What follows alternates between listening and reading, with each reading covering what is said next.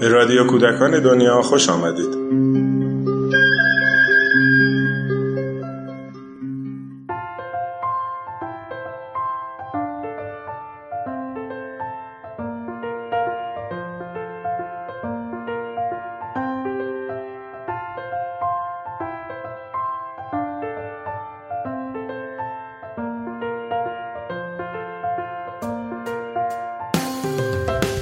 ژینژامبر مرغ نوروزی.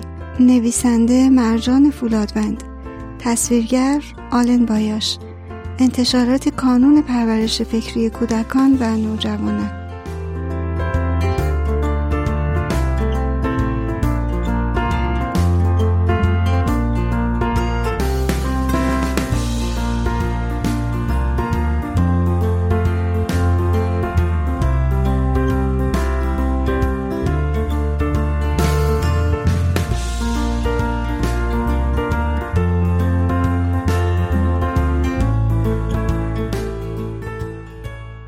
کشتیرانها، ناخداها، ملوانها و همه آنهایی که کنار دریا زندگی می کنند در شبهای طوفانی دو اسب آبی رنگ را دیدند که در میان موجهای بلند به طرف ساحل می آیند و در حالی که باد یالهای بلندشان را شفته می کند دوباره به دریا برمیگردند.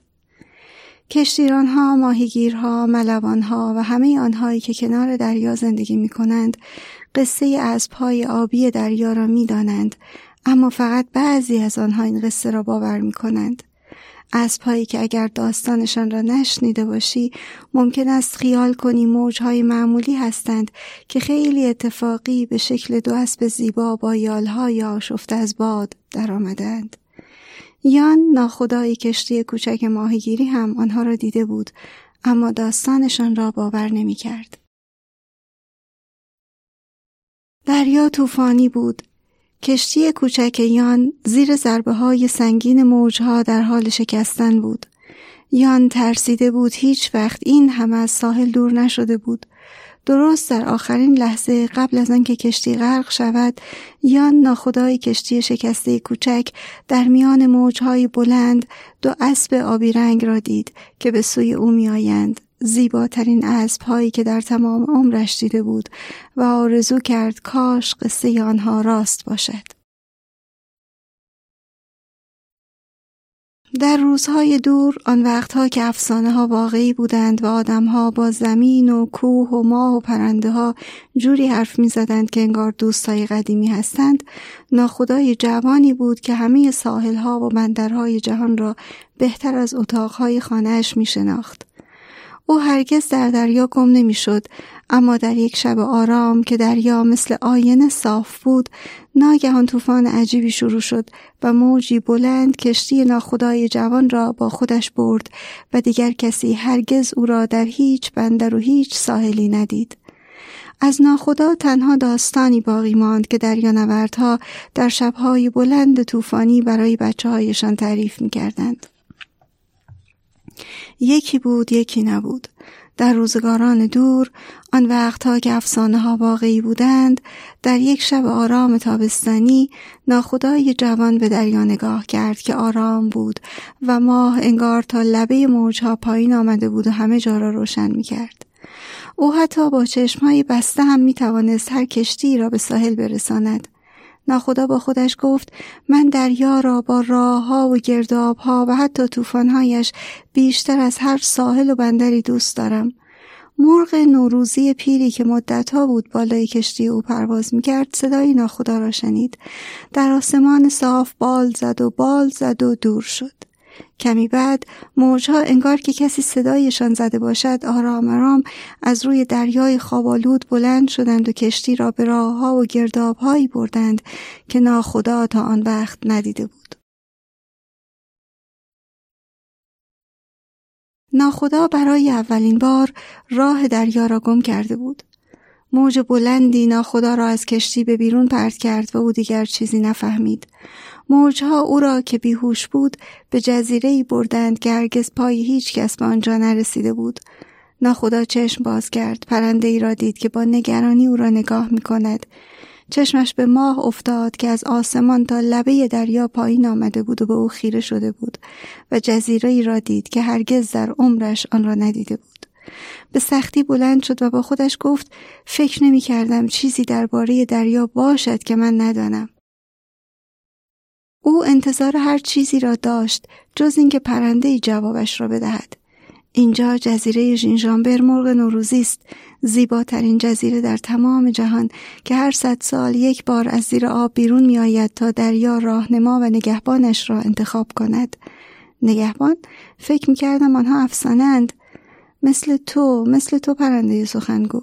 پرنده گفت همه افسانه ها تکه از واقعیت را در خودشان پنهان کردند. ناخدا گفت من تو را نمی شناسم پیش از این تو را ندیدم. پرنده گفت من سالها همراه کشتی تو پرواز کردم. من ژینژامبر هستم پیرترین مرغ نوروزی. ناخدا گفت چرا من اینجا هستم ژینژامبر چرا از بین همه آدم ها تو با من حرف می‌زنی؟ ژینژامبر گفت تو اینجایی چون نگهبان دریا می‌خواهد تو را ببیند. تو اینجایی چون بندرها و ساحلهای جهان را بهتر از اتاقهای خانهات می‌شناسی. ناخدا گفت تو اینها را از کجا میدانی؟ ژینژامبر گفت من از بین تمام آدم ها با تو حرف می‌زنم چون من تو را به اینجا آوردم و نامت را من به نگهبان دریا گفتم. ناخدا گفت نگهبان دریا این نام ناخدای کدام کشتی است؟ ژینژامبر به جای جواب دادن پرواز کرد و بالای سر ناخدای جوان بال زد و بال زد و پرهای سفید و آبی رنگش آرام مثل برف بر سر ناخدا ریخت ناخدا احساس کرد زیر باران پرهای پرنده شسته می شود. ژینژامبر گفت حالا چشمای تو آماده است تا نگهبان دریا را ببیند. صدف سفیدی به اندازه کشتی زیباترین کشتی کوچکی که ناخدا تا آن روز دیده بود مثل یک نقطه کوچک نورانی آرام آرام از زیر دریا بالا آمد. ناخدا ایستاد نگهبان دریا با لباسی از ظریف در این مرجانهای سفید دریایی و تاجی از مرواریدهای درخشان در میان حبابی از آب از کشتی بیرون آمد.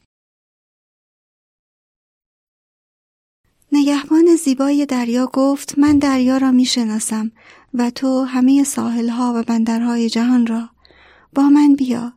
دریا گم شده های بسیار دارد اما آنقدر مهربان است که گم شده ها را به خانه برمیگرداند مگر آنهایی که از ته دل آرزو کردند برای همیشه در میان ماهی ها و مرجان ها بمانند. من نگهبان آنها خواهم بود که دریا را انتخاب کردند و تو ناخدا راهنمای آنها که آرزو دارند به ساحل برگردند. با من بیا تا سرزمینم را به تو نشان بدهم. اگر آن را از ساحلها و بندرها بیشتر دوست داشتی بمان. اگر نه فردا تو را به سرزمینت برمیگردانیم. ناخدا پا به دریا گذاشت.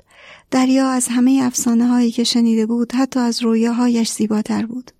ناخدا آنجا را انتخاب کرد و در کنار نگهبان دریا ماند و هیچ کس دوباره او را ندید. آنها موج شدند و گاهی به شکل دو اسب آبی رنگ کنار هم در دریا میتاختند.